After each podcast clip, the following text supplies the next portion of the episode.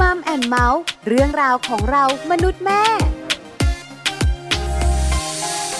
สวัสดีค่ะมัมแอนเมาส์เรื่องราวของเรามนุษย์แม่ค่ะ กลับมาเจอกับคุณพ่อและคุณแม่นะคะ วันนี้แม่แจงค่ะสศิธรสินพักดี สวัสดีค่ะ แม่ปลาค่ะ ปาริตามีซับนะคะ อยู่ด้วยกัน ค่ะ แล้วก็มีเรื่องราวมาคุยกันค่ะ วันนี้เอาใจคุณแม่ ค่ะ ที่เพิ่งจะคลอดลูกนะคะแล้วก็รู้สึกว่ามันมีปัญหา ปัญหาเยอะนะ เรื่องของน้ำนม อ๋อ จริงๆแล้วปัญหาเยอะ ใช่ คือปัญหาคุณแม่หลังคลอดเนี่ยนะคะ เยอะมาก ค่ะ ทั้งเรื่องของร่างกาย สดทรงองค์เอว อ่า นี้ ใช่ไหม คะนอกเหนือจากนั้นก็คือการดูแลเจ้าตัวน้อย ค่ะ แล้วก็เรื่องของน้ำนมอาหารสำคัญของลู โอ้ ก อันนี้เป็นปัญหาหลักสำหรับคุณแม่หลังคลอดหลาย ๆ คน คือเราสองคนเนี่ยนะคะก็ให้นมแม่ ค่ะ ใช่ไหมคะ แม่แจงมีเยอะกว่า เยอะมาก สองปี สองปีกว่าด้วย ส่วนแม่ปลายนะคะแปดเดือน ค่ะ แห้งหายไปเลย แต่จะดูจากหุ่นแล้วอ่ะน่าจะแบบแม่ปลาน่าจะได้เยอะกว่าแม่แจง คือแม่ปลา นะ ดูจากขุนแล้วน่าจะสิบปีอัพ อวบอ้วน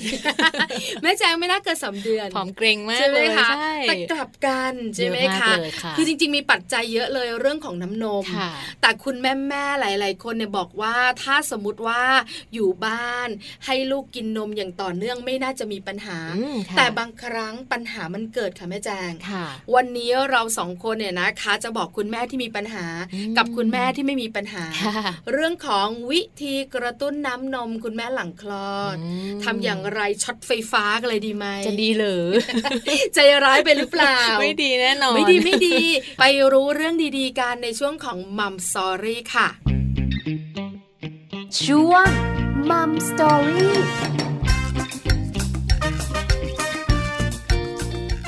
ช่วงของมัมสตอรี่วันนี้ค่ะ เรื่องราวดีๆนะคะ หยิบยกมาฝากกัน โดยเฉพาะคุณแม่ค่ะ ที่กำลังอยู่ในช่วงของการให้นมลูกนะคะ วันนี้ค่ะการกระตุ้นน้ำนมคุณแม่หลังคลอดนะคะ จะมีวิธีการ หรือว่าจะมีแนวทางอย่างไรให้นำไปใช้ได้ ต้องติดตามกันค่ะ ใช่แล้วล่ะค่ะ หลายๆคนสงสัยวิธีกระตุ้นน้ำนม ค่ะ มีด้วยเหรอ มี ส่วนใหญ่ก็นึกถึงเรื่องของอาหารการกิน การกินใช่ไหม ใช่ไหมคะ ค่ะ ต้องกินหัวปลี กินหัวปลี ดิฉัน ฟั กินเยอะมาก กินแกงเลียง ถูกต้องแล้ว หน้าเป็นบวบเลย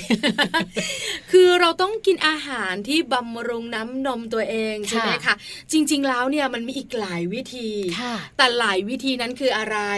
เราสองคนบอกไม่ได้ค่ะ ค่ะ วันนี้มีผู้เชี่ยวชาญมาแนะนำคุณแม่ๆค่ะ เพราะว่าวันนี้นะคะ แพทย์หญิงยุพยงค์แห่งชาวนิตค่ะ รองประธานมูลนิธิศูนย์นมแม่แห่งประเทศไทยนะคะ คุณหมอค่ะจะมาให้คำแนะนำนะคะ ว่าวิธีการในการกระตุ้นน้ำนมของคุณแม่หลังคลอดนั้น นอกจากอาหารการกินแล้วจะมีวิธีไหนกันบ้าง และตอนนี้นะคะ คุณหมอยุพยงค์พร้อมแล้วค่ะ ไปพูดคุยกับคุณหมอกันเลยค่ะ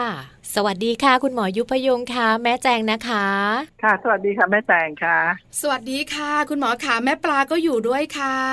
ค่ะสวัสดีค่ะคุณแม่ทั้งสอง ค่ะ วันนี้ขอความรู้คุณหมอเรื่องของการกระตุ้นน้ำนม คุณแม่หลังคลอด คุณแม่หลาย ๆ ท่านมีปัญหา ค่ะ น้ำนมน้อยทำอย่างไรดี แล้วมีวิธีไหนบ้างเนี่ยนะคะ ที่จะให้น้ำนมเนี่ยไหลออกมาเยอะ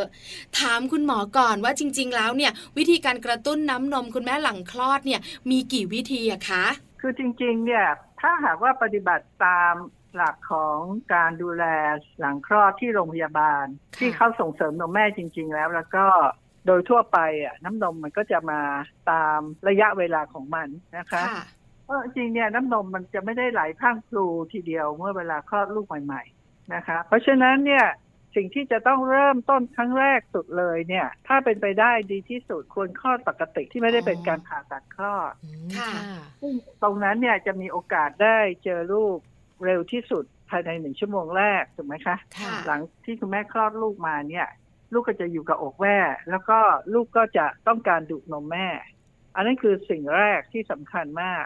เพราะการเริ่มต้นครั้งแรกที่เราใช้คำว่าดูดเร็ว ดูดเร็วก็คือภายในหนึ่งชั่วโมงแรกหลังเกิดเนี่ย ค่ะ มันจะช่วยกระตุ้นการที่น้ำนมคือปกติเนี่ยน้ำนมมันมีสร้างอยู่ในเต้าอยู่ละเพียงแต่ว่าพอถึงเวลาที่คลอดลูกปั๊บกลไกของน้ำนมเนี่ยมันจะถูกทำงานทันทีนะคะ ค่ะ ถ้าหากว่ามีการให้ลูกดูดนม อันนี้คือการกดปุ่ม เริ่มต้นของการสร้างและหลั่งน้ำนม อันนี้คือจุดแรกเลยที่สำคัญที่ อ่าหลายคนอาจจะมองข้ามไป อืม นะคะ ค่ะ คุณหมอขา นะ นิดนึง เวลาที่เราคลอดธรรมชาติ กลไกร่างกายของเราก็จะจัดการเรื่องของน้ำนมแบบธรรมชาติ แต่ถ้าเป็นผ่าคลอดเนี่ยนะคะ มันจะเป็นยังไงเหรอคะคุณหมอ มันจะมีปัญหาเรื่องของน้ำนมไหลช้า หรือว่าต้องกระตุ้นกันมาก หรือว่าน้ำนมที่รอที่จะออกมาให้ลูกกินเนี่ย มันช้าหรือยังไงคะคุณหมอ ค่ะคือจริงๆเนี่ยในการผ่าตัดคลอดในปัจจุบันเนี่ยความที่เด็กเนี่ยถูกแยกออกไป อาจจะเป็นวันนะคะกว่าจะมาได้เจอกัน ค่ะ เพราะว่าความที่โรงพยาบาลบางแห่งบอกว่าคุณแม่เหนื่อย คุณแม่ควรจะพักเดี๋ยวโรงพยาบาลเลี้ยงเด็กไปก่อน ค่ะ แต่สิ่งหนึ่งที่สำคัญก็คือว่าแม้กระทั่งผ่าตัดคลอดในโรงพยาบาลที่ส่งเสริมนมแม่แล้ว แล้วก็เด็กควรจะได้เจอแม่ภายใน 6 ชั่วโมงแรกเลย อืมค่ะ นะคะ อืมค่ะ เพราะฉะนั้นภายใน 6 ชั่วโมงแรกเนี่ยมันยังสามารถที่จะกระตุ้นได้ค่อนข้างดี อ๋อ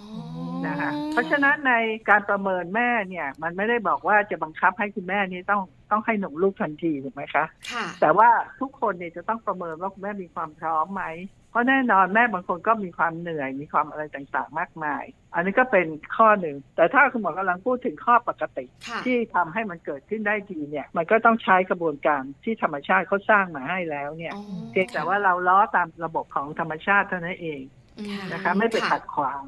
ค่ะ นะคะ ก็แปลว่าการที่ลูกคลอดมาเนี่ยนะคะ จะเป็นคลอดธรรมชาติหรือว่าผ่าคลอด การให้ลูกเนี่ยนะคะ ได้ดื่มนมจากเต้าเร็วที่สุด จะเป็นประโยชน์มากๆสำหรับตัวลูกแล้วก็คุณแม่ด้วยใช่ไหมคะ คืออันแรกก็คืออย่างที่ตะกี้คุณแม่ปลาคุณแม่แตนพูดถึงว่าเรื่องของกระตุ้นน้ำนมเนี่ย ค่ะ ก็คือกระบวนการอันเนี้ยสำคัญที่สุด อื แต่ถามว่าทำไมเด็กต้องกินนมแม่ตั้งแต่แรกเกิด เพราะว่าแรกเกิดเนี่ยก็คือ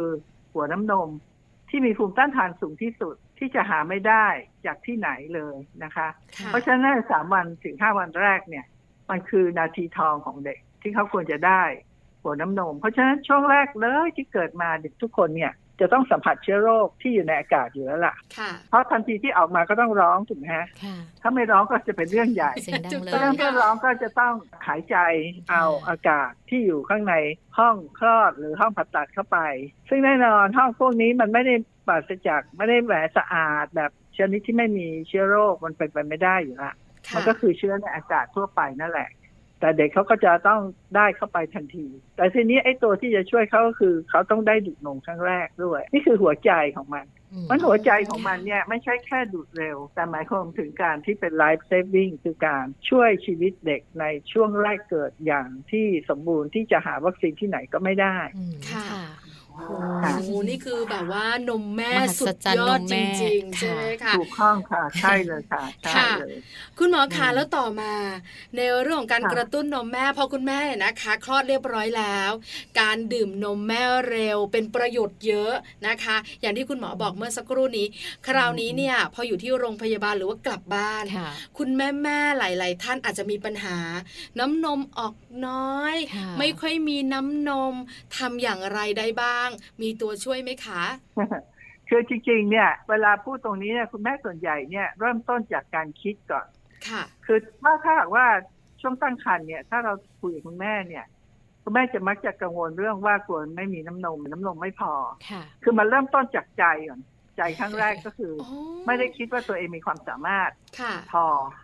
นะคะ ตรงเนี้ยมันเป็นความกลัวที่ถูกฝังไว้ก่อน แล้วก็อาจจะไปฟังคนอื่นเหมือนอย่างที่หนูกำลังพูดว่าทำไมต้องกระตุ้นน้ำนม ค่ะ แต่คุณหมอกำลังบอกว่าจริง ๆ แล้วเนี่ยกระบวนการที่คุณหมอพูดตั้งแต่แรกก็คือดูดเร็ว แล้วก็จะต้องให้ลูกกับแม่อยู่ด้วยกันไม่แยกจากกันในช่วงที่อยู่โรงพยาบาลสามวันแรกเนี่ยก็เป็นนาทีทอง ค่ะ เป็นเวลาทองของการที่จะกระตุ้นให้มีน้ำนมสร้างอย่างสม่ำเสมอ เพราะฉะนั้นจะต้องมีการดูดบ่อย ก็คือเด็กเนี่ยเขาจะต้องตื่นประมาณทุก2อถึงสชั่วโมงในช่วงแรกนะคะ เพราะว่าการสร้างน้ำนมเนี่ยมันจะถูกสร้างประมาณทุก 3 ชั่วโมง แต่ถ้าหากว่าไม่มีการปล่อยเอาน้ำนมออกมาที่สร้างเนี่ยออกจากเต้าเนี่ยมันก็จะคงแช่อยู่ แล้วมันก็จะไม่ถูกการกระตุ้นของฮอร์โมน เพราะฉะนั้นฮอร์โมนของการสร้างน้ำนมกับฮอร์โมนหลั่งน้ำนมนี่จะต้องถูกกระตุ้นสม่ำเสมอค่ะ อันนี้ ค่ะ เป็นหลักเลยที่สำคัญมาก เพราะฉะนั้นถ้าหากว่าไม่ทำแบบนี้เนี่ย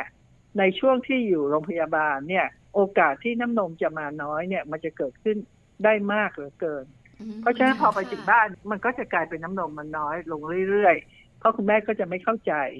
ดูดเร็วดูดบ่อย ดูดประมาณทุก 8 ถึง 12 ครั้งต่อวันนะคะ ก็คือทุกสองถึงสามชั่วโมงนั่นเองนะคะ ค่ะ แล้วก็ต้องดูดถูกวิธีคำว่าดูดถูกวิธีคืออะไร ก็คือการดูดให้เกลี้ยงเต้า เดี๋ยวคุณพูดว่าเกลี้ยงเต้าแต่คุณแม่บอกเต้ามันไม่มีทางเกลี้ยง ดูในเกลียงเตา เพราะว่าคุณแม่เคยนั่นค่ะ พอคุณแม่บอกว่าเต้าไม่เกลี้ยงก็เลยดูดเต้าเดียวอย่างนั้นอ่ะ เพราะว่าอีกเต้าหนึ่งมันไม่ได้ถูกใช้งาน อืม นะคะ เพราะค่าความเข้าใจผิดคือจริงๆก็คือดูดเนี่ยจนกระทั่งเต้านมมันนิ่ม มันนิ่มลง เพราะว่าแปลว่าน้ำนมมันน้อยลงมากแล้วเนี่ย ค่ะ ถ้าเด็กไม่อิ่มก็ไปดูดเต้าหนึ่งกระตุ้น อันนี้ก็คือการที่ทำให้รู้ว่าเขาเรียกว่า supply and demand ค่ะ คำว่า supply and demand ก็คือเด็กต้องการเท่าไหร่ น้ำนมก็จะสร้างมากเท่านั้น เท่ากับความต้องการของเด็ก แต่ถ้าหากว่าเด็กดูดนมได้ไม่มีประสิทธิภาพก็คือดูดไม่ได้เต็มที่ชนิดที่เกลี้ยงเต้าไอ้เต้าอันนั้นเนี่ยมันก็จะจำได้ว่าเออมันใช้ไม่เยอะ มันก็จะสร้างน้อยเหมือนเดิม อืม อันนี้คือหลักการ อันนี้คืออันแรกก่อน คือถ้าเราคุยตรงนี้ก่อน ก่อนที่จะไปถึงกระบวนการว่าจะกระตุ้นน้ำนมในในกรณีที่ น้ำนม ที่คุณแม่มี น้อย น้ำนมน้อยจริง อืม ๆ หรือว่าไอ้คิดว่าน้ำนมน้อยเนี่ยเดี๋ยวจะอธิบายให้ฟังอีกที เพราะฉะนั้นตรงนี้ค่ะ คือสิ่งที่สำคัญมาก อ๋อ ถ้าหากว่าช่วงแรกอย่างนี้เนี่ยทำอย่างสม่ำเสมอ แล้วก็เป็นอย่างนี้ตลอดเนี่ยภายในประมาณ 10-14 วันเนี่ยน้ำนมก็จะมาอย่างเต็มที่ ค่ะ โดยทั่วไปเนี่ยประมาณวันที่ห้าถึงวันที่เจ็ดเนี่ย น้ำนมแม่จะออกมาประมาณสามร้อยถึงห้าร้อยซีซีนะคะ ซึ่งหมายความว่าในช่วงนั้นเนี่ยมันเป็นพีคที่สำคัญที่คุณแม่ควรจะรู้ ว่าคุณแม่ควรจะต้องมีละนะเพราะฉะนั้นถ้าทำได้ถูกต้องตามที่หมอบอกทุกอย่างเนี่ย คุณแม่ก็จะได้อย่างนี้ แต่ว่าสิ่งที่สำคัญก็คือ คุณแม่ก็คงจะต้องมีความมั่นใจตัวเองนะคะ ปฏิบัติตามด้วยนะ ค่ะ อันนี้ก็คือสิ่งที่จะพูดถึง นี่คือที่โรงพยาบาลที่เขาเนี่ยให้การดูแลอย่างครบถ้วนแล้วก็ทุกอย่างปฏิบัติตาม แล้วก็สอนคุณแม่ให้เอาลูกเข้าเต้าเป็นดูดนมเป็นอะไรอย่างเงี้ยแล้วแม่ประเมินเป็นแบบนี้เนี่ย มันถึงจะช่วยได้นะคะ ค่ะ นี่คือเบื้องต้น แต่ยังไงก็ตามก็ต้องบอกว่าคุณแม่จำนวนมากเนี่ยอยู่โรงพยาบาล มันก็ไม่สามารถเรียนได้จริงหรอกเพราะว่าด้วยแม่มือใหม่ ความกังวลความอะไรมีเยอะเนี่ยมันจำเป็นต้องมีคนช่วยอีกเยอะนะคะ ค่ะ จริงๆ แล้วเนี่ยเวลากลับบ้านเนี่ยยังต้องการคนช่วยอีกเยอะเลย เพราะฉะนั้นมันก็จะเป็นปัญหาที่สำคัญทำให้บางทีคุณแม่เนี่ยไม่เข้าใจพฤติกรรมลูกหรือเห็นลูกร้องหรือญาติต่างๆ เนี่ย สิ่งที่สำคัญที่ทำให้แม่น้ำนมน้อยคือเสริมนมผงเข้าไปก่อน อืม นะคะ ใช่แล้ว เพราะฉะนั้น ค่ะ การเสริมถูกต้องเพราะเสริมเข้าไปปั๊บก็อย่างที่หมอพูดอะ supply and demand ความต้องการเท่าไหร่น้ำนมสร้างเท่านั้น แต่เมื่อเสริมเข้าไปเท่าไหร่การสร้างน้ำนมจะลดน้อยลงเรื่อยๆ อืมค่ะ ถ้าเด็กจะดูดน้อยลง เพราะเด็กจะอิ่มเด็กจะนั่นต่างๆ มันก็จะเป็นกระบวนการนะคะ ค่ะ เพราะฉะนั้นอันดับแรกคือหนึ่งต้องไม่เสริมนมผงเด็กค่ะนะคะ คุณหมอขาคุณแม่แม่บอกเข้าใจเลยนะ แต่อาจจะมีความกังวลว่า นมเราอาจจะออกมาไม่พอ แล้วก็ตัวเราก็เป็นห่วงว่าลูกจะหิว ค่ะ แล้วก็คุณตาคุณยายบ้างญาติญาติๆบอกว่า เอานมผงให้กินเถอะเดี๋ยวลูกขาดสารอาหารมันหิวมันร้อง อย่างนี้ทำยังไงดีล่ะคะ คุณหมอขา อันแรกคือ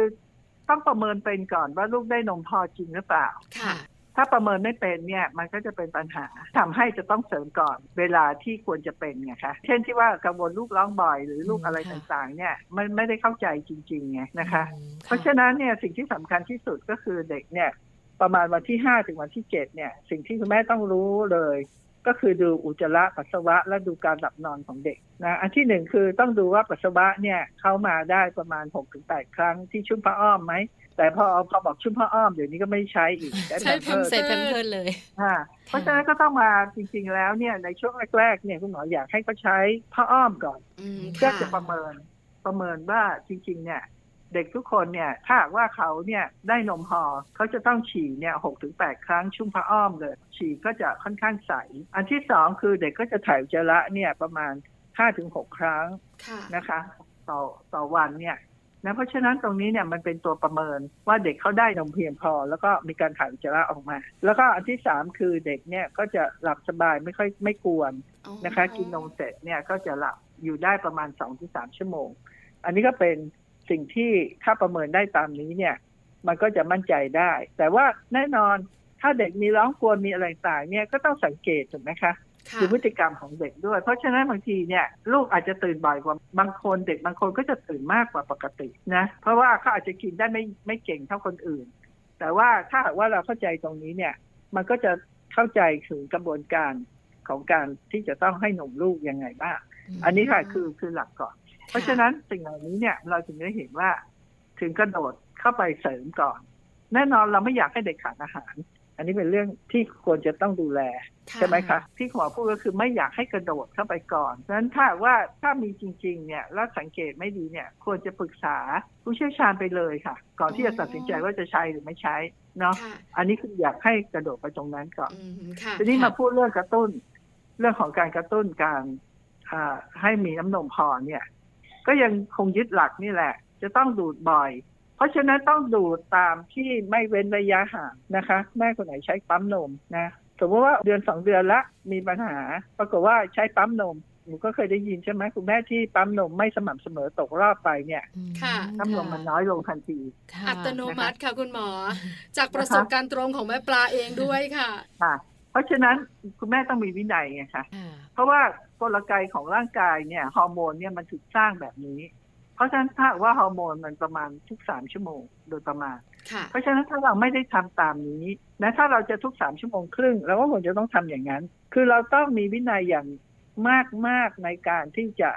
ปั๊มนมได้อย่างสม่ำเสมอ แต่ว่าพอบอกว่าปั๊มนมปั๊บเนี่ยก็ต้องกลับมาดูว่าหนึ่งเครื่องปั๊มนมที่ใช้มีประสิทธิภาพดีไหมกลวยดีไหมสามใช้ความดันเท่าไหร่ อันนี้ต้องศึกษาให้ละเอียด ค่ะ เพราะปัจจุบันนี้คุณแม่เริ่มไม่เข้าใจแล้วก็ใช้วิธีการใช้ที่ใช้เครื่องที่แรงบางทีใจร้อน ค่ะ อยากจะปั๊มออกเร็วๆซึ่งมันก็เป็นการทำให้เต้านมหรือหัวนมมันเสียรูปทรงหรือเกิดอันตรายได้นะคะ ค่ะ แต่อีกเรื่องหนึ่งที่สำคัญมากคือที่หมออยากจะบอกคือว่าจริง ๆ แล้วเนี่ย เวลาที่คุณแม่ปั๊มนมเนี่ย สิ่งหนึ่งที่อยากให้ทำต่อก็คือว่าในแต่ละวันเนี่ยควรจะมีการบีบนมด้วยมือออกด้วย อืม นะ ทำไมถึงเป็นเช่นนั้น ที่หมอพูดก็คือว่า ในการใช้เครื่องปั๊มนมเนี่ย แรงดันของเครื่องปั๊มเนี่ยมันเหมือนแรงที่น้ำมันต้องมีปริมาณที่มากพอที่มันจะดึงออกไป ค่ะ ทีนี้พอพอแรงขนาดนี้เนี่ย มันจะไม่มีน้ำละน้ำหรือน้ำมันปริมาณที่มันแห้งขอดเหมือนอย่างเวลาเราเห็นน้ำของเราที่มันน้อยมากเครื่องปั๊มมันไม่ทำงาน ค่ะ ใช่ เพราะฉะนั้น ใช้มือ น้ำมันยัง ช่วย มีคงอยู่ อืม คือน้ำนมยังคงอยู่ในเต้า อยู่ในปริมาณหนึ่งทีเดียว แต่มันดูดไม่ได้ มันปั๊มไม่ได้ เพราะฉะนั้นต้องใช้มือบีบ ค่ะ การใช้มือบีบเนี่ยเป็นการกระตุ้นทำให้รู้ว่าร่างกายเนี่ยมันยังต้องการน้ำนมเพิ่มมากกว่านี้ แต่ว่าจริง ๆ แล้วเครื่องปั๊มเนี่ยมันไม่สามารถทำได้ เพราะฉะนั้นต้องฝึกค่ะเรื่องของการบีบนมด้วยมือด้วย อืมค่ะ นะคะ ค่ะ อยากให้ทำทุกครั้ง วันหนึ่งอาจจะสองครั้งหรือสามครั้งก็ได้ แล้วแต่ความสะดวก อืม แต่อยากให้ทำเพราะว่าจริงๆ แล้วเนี่ยการบีบนมด้วยมือเนี่ย สิ่งหนึ่งที่สำคัญยิ่งกว่านั้นก็คือคุณได้ไขมันออกมา ในปริมาณที่มากขึ้นนะคะ ะ แล้วก็ยังได้น้ำนมเพิ่มขึ้นอีกจำนวนหนึ่งทีเดียวนะ อืม เพราะฉะนั้นตัวนี้ค่ะ เป็นตัวที่สำคัญเหมือนกันที่คุณแม่หลายคนปั๊มนมแล้วมันหนึ่งคือไม่มีวินัยสองใช้เครื่องปั๊มเวลาปั๊มที่ไม่ถูกต้อง ม อันที่สามไม่ได้ฝึกวิธีการหัดบีบนมด้วยมือด้วย ค่ะ นอกจากการ ค่ะ บีบนมด้วยมือนี่ก็จะช่วยรักษาสุขภาพของเต้านม ให้เราจะได้มีการคลำและดูแลนะคะ ไม่ให้ทำให้เกิดบาดเจ็บหรือทำอะไรขึ้นได้ เอาใจใส่มากขึ้น ค่ะ นะคะ ก็จะเป็น นี่คือ วิธี นี่คือหลักการอันแรกก่อน อืมค่ะ ค่ะ ค่ะ นะคะ เพิ่งรู้นะคะคุณหมอค่ะว่าการบีบน้ำนมออกจากเต้าหลังจากที่ใช้เครื่องปั๊มแล้วเนี่ยสำคัญ การใช้มือ ใช่ไหม น คะ เบื้องต้นใช่ไหมคะคุณหมอ ค่ะ ค่ะ ทีนี้อัดมาถัดมานี่ก็คือสองก็คือเรื่องของอะไรคะ เรื่องของน้ำและอาหาร อ่าค่ะ นมคือน้ำถูกไหมคะ ค่ะ ค่ะ เพราะฉะนั้นเนี่ยจะต้องทานน้ำให้ได้มากเพียงพอคำว่าทานน้ำมากเพียงพอนี่ตอบยากนะ ค่ะ เพราะฉะนั้นเนี่ยวิธีง่ายที่สุดเนี่ยก็คือทุกครั้งที่ให้ลูกกินนมดูดนมจากเต้า หรือทุกครั้งที่ปั๊มนมออก คุณแม่จะรู้สึกกระหายอยู่แล้วล่ะ อืม ค่ะ เพราะว่ามันมีฮอร์โมนตัวที่กระตุ้นทำให้เกิดการกระหายน้ำ ค่ะ ดังนั้นเนี่ยก็ให้ให้ดื่มน้ำทันที ค่ะ หลังจากให้ลูกกินนม หรือ ม หลังจากปั๊มนม ค่ะ อืม ทุก ให้ทำ ค เป็น รั้ง กิจวัตรไปเลยค่ะ อืม นะคะ ซึ่งน้ำนั้นอาจจะเป็นน้ำที่มีพลังงานด้วยก็จะเป็นสิ่งที่ดีก็ทำให้เรามีสบายขึ้นนะคะ ค่ะ คุณหมอคะ อันนี้ น้ำที่มีพลังงานด้วยหมายถึงอะไรคะ ก็อย่างอาจจะเป็นน้ำที่เราน้ำผลไม้น้ำอะไร อ๋อ พวกอย่างนี้ ค่ะ หรือน้ำซุปอะไรก็ได้หมอไม่ได้ให้ทานน้ำไอ้ที่เป็นน้ำขวดนะ ค่ะ ค่ะ ทานน้ำธรรมชาตินะ อืม นะคะ ค่ะ จะเป็นน้ำ แต่ เป ไม่ ล่า ให้ก็ได้ทานกาแฟกับชานะ ค่ะ จะเป็นน้ำเปล่าก็ได้นะคะ จะเป็นน้ำผล อ่า ไม้ น้ำเปล่าก็ได้ ใช่ไหมคะ ใช่ หรือจะเป็นน้ำซุปก็ได้ ได้ก็คือมันไม่จำเป็นต้องทานทุกมื้อถูกไหมคะ ค่ะ ก็เราอาจจะมีสักมื้อหนึ่งหรืออะไรก็ได้ที่เราคิดว่ามันควรจะมี อื มันก็ช่วยตัวเองไงคะ ค่ะ คือหมอคิดว่าพวกนี้เป็นเรื่องของสุขภาพทั้งนั้นน่ะ อ๋อ แล้ ใช่ วก็ ใช่ เรื่องอาหาร อาหารเนี่ยก็รู้อยู่แล้วว่า คุณแม่ที่ให้นมลูกเนี่ยต้องการพลังงานที่สูงขึ้น ค่ะ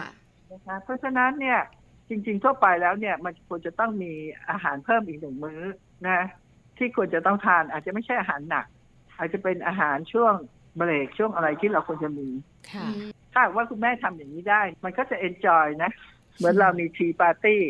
นะทานแล้วก็หน่อยนะ แต่ไม่ได้ ค่ะ กินชานะแต่ว่ากินอะไร ห้าม ที่มันเป็นพวกอย่างเงี้ย ค่ะ มันก็จะมีความสุขมีพลังงานที่มันเพิ่มขึ้น คุณหมอคะในการกินอาหารค่ะ คุณแม่หลาย ๆ คนเนี่ยอาจจะทราบมาบ้างว่าจะต้องกินอะไรเพื่อบำรุงน้ำนมค่ะ แต่ว่าอยากจะให้คุณหมอช่วยแนะนำสักนิดนึงดีกว่าค่ะว่าเมนูคุณแม่ที่กำลังให้นมลูกเนี่ย ควรจะหามากินให้ได้เป็นประจำทุก ๆ มื้อเพื่อให้มีน้ำนมเยอะขึ้น ควรจะต้องเป็นเมนูที่ประกอบไปด้วยอะไรบ้างคะ อาหารห้าหมู่ตามหลักนะคะหนูมันไม่มีอะไรที่นอกเหนือไปจากนี้เลย ถ้าหากว่าคุณแม่ทานได้ตามนั้น ค่ะ แต่ว่าแน่นอนคนให้นมลูกส่วนใหญ่ก็จะมองถึงเรื่องของการกระตุ้นนะคะ ก็คือเรื่องของสารต่างๆ ที่คนโบราณ เช่นแกงเลียงอะไรพวกหัวปลีอะไรต่างๆเนี่ย ค่ะ แต่จริง ๆ แล้วหมอคิดว่าจริง ๆ เนี่ยมันเป็นอะไรรู้ไหมมันเป็นเทคนิคของการที่จะต้องดื่มน้ำสมุนไพรมากขึ้นนั่นเอง อ๋อ เพราะว่า ค่ะ ไม่ว่าเราจะทำอะไรที่เกี่ยวกับอาหารที่มีเนี่ย ไม่ว่าจะเป็นแกงเลียง มันก็จะมีพวกสารที่มันเผ็ดร้อนมีพริกไทยมีอะไรต่างๆ ค่ะ ก็ตามเนี่ย ถ้าเรามองง่าย ๆ เนี่ยก็คือมันก็ต้องการกระตุ้นให้เกิดพลังงานเพิ่มขึ้นนั่นเอง ค่ะ นะคะเพราะฉะนั้นจะทานอะไรก็ได้ในหลักแล้วเนี่ยอ้าวถ้าอย่างนั้นเราต้องไปดูต่างประเทศฝรั่งเนี่ยเขาไม่มีเลย อืม ก็คือ ค่ะ เขาแค่ว่าอาหารตามนี้แล้วเขาก็กินนม ค่ะ จริงๆเนี่ยนมนมยังเป็นสิ่งที่คุณแม่ควรทานทั้งนมทั้งไข่ อืมค่ะ นะคะทั้งนมทั้งไข่นี่เป็นอาหารที่ประหยัดถูกกินง่ายนะคะ ถ้าคุณว่ากินพวกปลา เพราะว่าจะได้มี DHA พวกนี้พวกปลาต่างๆ เนี่ยก็คือควรกินโปรตีนที่มีพวกปลา ค่ะ นะนะคะ หรือพวกเพราะฉะนั้นคุณหมอคิดว่าจริงๆเนี่ยมันอยู่ที่ความชอบของคุณแม่ แต่คุณแม่ต้องดูว่ามันมีครบส่วนไหม ไม่ว่าจะเป็นโปรตีนไขมันคาร์โบไฮเดรตแล้วก็พวกผักผลไม้ต่างๆ ถ้ามีครบตามนั้นเนี่ยก็ถูกต้องแล้วค่ะ ค่ะ ค่ะ นะ ทา คะ นให้ทานให้อิ่ม ทานให้อิ่มเลย แต่ให้ครบส่วน ค่ะนะคะ ก็จะเป็นการกระตุ้นให้คุณแม่มีน้ำนมได้นั่นเองนะคะ และ ใช่ สุดท้าย ค่ะ นี้ค่ะ คุณหมอมีวิธีการในการกระตุ้นน้ำนมอื่น ๆ อีกไหมคะ นอกจากวิธีการดื่มน้ำการกินอาหารให้ครบห้าหมู่ มันจะมีวิธีอื่น ๆ อีกไหมคะ อ่าแล้วก็เรื่องการพักผ่อน อ๋อ นะคะ ต้องรู้จักวิธีการพักผ่อนให้เพียงพอ ค่ะ นะคะ แล้วก็ความเครียด อย่าเค อันนี้ก็โอ รีย เค ด ทีนี้มาพูดถึงว่าในกรณีที่คิดว่าเขามีน้ำนมไม่พอจริง ๆนะคะ อันนี้คุณหมอกำลังพูดถึงกลุ่มที่ปฏิบัติตัว ค่ะ ควรต้องทำยังไง แต่ถ้ากลุ่มที่คุณแม่เนี่ยประเมินเราประเมินยังไง เพราะฉะนั้นจะต้องมาที่คลินิกของแม่เพื่อประเมินจริง ๆ อ๋อ ว่า ทำไมคุณแม่ถึงมีน้ำนมไม่พอ ค่ะ นะคะสาเหตุจากอะไรก่อนอันเนี้ยสำคัญมากเพราะว่าเราจะต้องมีการชั่งน้ำหนักเด็ก ค่ะ นะไม่ใช่เอ่อชั่งแค่หนเดียวเราต้องชั่งหลายมื้อประมาณสองถึงสามมื้อถึงจะประเมินได้ว่า จริงๆเนี่ยเด็กควรได้นมพอไหม อืม นะคะ ค่ะ อันที่หนึ่งก็คือต้องมาประเมินสาเหตุ ค่ะ ะ ถ้าประเมินแล้วส่วนใหญ่เนี่ยเราจะเห็นที่ชัดเจนคือ วิธีการให้นมลูกเนี่ยยังไม่ค่อยถูกต้องนะนะหลายคนเนี่ยพอไปประเมินแล้วเนี่ยมันง่ายนิดเดียวเลย ก็คือวิธีการสอนเอาเข้าเต้าวิธีการที่จะให้ลูกดูดนม ถ้าหากว่ามันทำไม่ได้ถูกต้องเนี่ย เราก็ต้องมาแก้ไขตรงนี้ซะก่อน อืม นะคะ ค่ะ ถ้าแก้ไขแล้วเนี่ยก็ยังไม่ได้ดีขึ้นเนี่ย เราก็อาจจะมาพิจารณาเรื่องของการใช้ยากระตุ้นการสร้างน้ำนมขึ้นมา ค่ะ นะคะ คุณหมอคะเวลาหมดจริง ๆ แล้วเนี่ยนะคะ เราได้คุยกับคุณหมอแล้ว วิธีต่างๆที่ ค่ะ คุณหมอแนะนำชัดเจนมากๆ ทั้งเรื่องของวิธีการกระตุ้นแบบที่ร่างกายอะนะคะ ช่วยเราอยู่แล้ว ค่ะ เราช่วยร่างกายอาหารการกิน ไม่เครียดพักผ่อนให้เพียงพอดื่มน้ำเยอะๆค่ะ วันนี้ขอบพระคุณคุณหมอยุพยงค์มากๆ มาให้ความรู้กับมัมแอนเมาส์นะคะ ค่ะขอบคุณค่ะ ได้ค่ะ ขอบคุณค่ะ สวัสดีค่ะ ขอบคุณแพทย์หญิงยุพยงแห่งชาวนิตค่ะ รองประธานมูลนิธิศูนย์นมแม่แห่งประเทศไทยนะคะ และหลังจากที่พวกเราทั้งสองแม่ค่ะ พูดคุยกับคุณหมอเป็นที่เรียบร้อยแล้ว เราได้รู้เลยนะคะ ว่าวิธีการกระตุ้นน้ำนมคุณแม่หลังคลอดนั้นสามารถทำได้ง่าย ๆ ค่ะแม่ปลา ใช่แล้วนะคะก็คือเรื่องของการรู้จักกลไกธรรมชาติของ ค่ะ ร่างกายคุณแม่ก่อน กระตุ้นแบบให้ลูกดื่มบ่อย ใช่ ๆ ใช่ไหมคะทุก 3 ชั่วโมง ค่ะ วิธีการประเมินว่าลูกของเราเนี่ยนะคะ อิ่มพอไหม ประเมินจากฉี่และอึ ถูกต้อง ค่ะ นอกเหนือจากนั้นอาหารในครบห้าหมู่ ค่ะ ดื่มน้ำที่มีพลังงาน ค่ะ หรือว่าน้ำเปล่าก็ได้ น้ำที่มีพลังงานก็คือน้ำซุป อ่า น้ำผลไม้ ใช่ค่ะ แต่น้ำอัดลมอันนี้ไม่แนะนำ ไม่ควรชา ใช่ไหม กาแฟ คะ งดไปเลยนะคะ นอกเหนือจากนั้นอย่าเครียด อย่าเครียด พัผ่อนให้ ค่ะ เพียงพอแค่นี้เองค่ะคุณแม่ค่ะ น้ำนมของคุณแม่ ใช่ ก็จะมาแบบว่าเยอะมา ท่ ก วมทน ลูกๆก็จะแฮปปี้ด้วย ใช่แล้วค่ะ แล้ววันนี้นะคะมัมแอนเมาส์ค่ะ หมดเวลาลงแล้วนะคะ ต้องกลับมาติดตามเรื่องราวดีๆ แบบนี้ได้ใหม่ค่ะ กับพวกเราทั้งสองแม่นะคะ ทั้งแม่แจงแล้วก็แม่ปลาค่ะสำหรับวันนี้เราทั้งสองแม่ก็ต้องลาไปพร้อม ๆ กันเลยนะคะ สวัสดีค่ะ สวัสดีค่ะ มัมแอนเมาส์เรื่องราวของเรามนุษย์แม่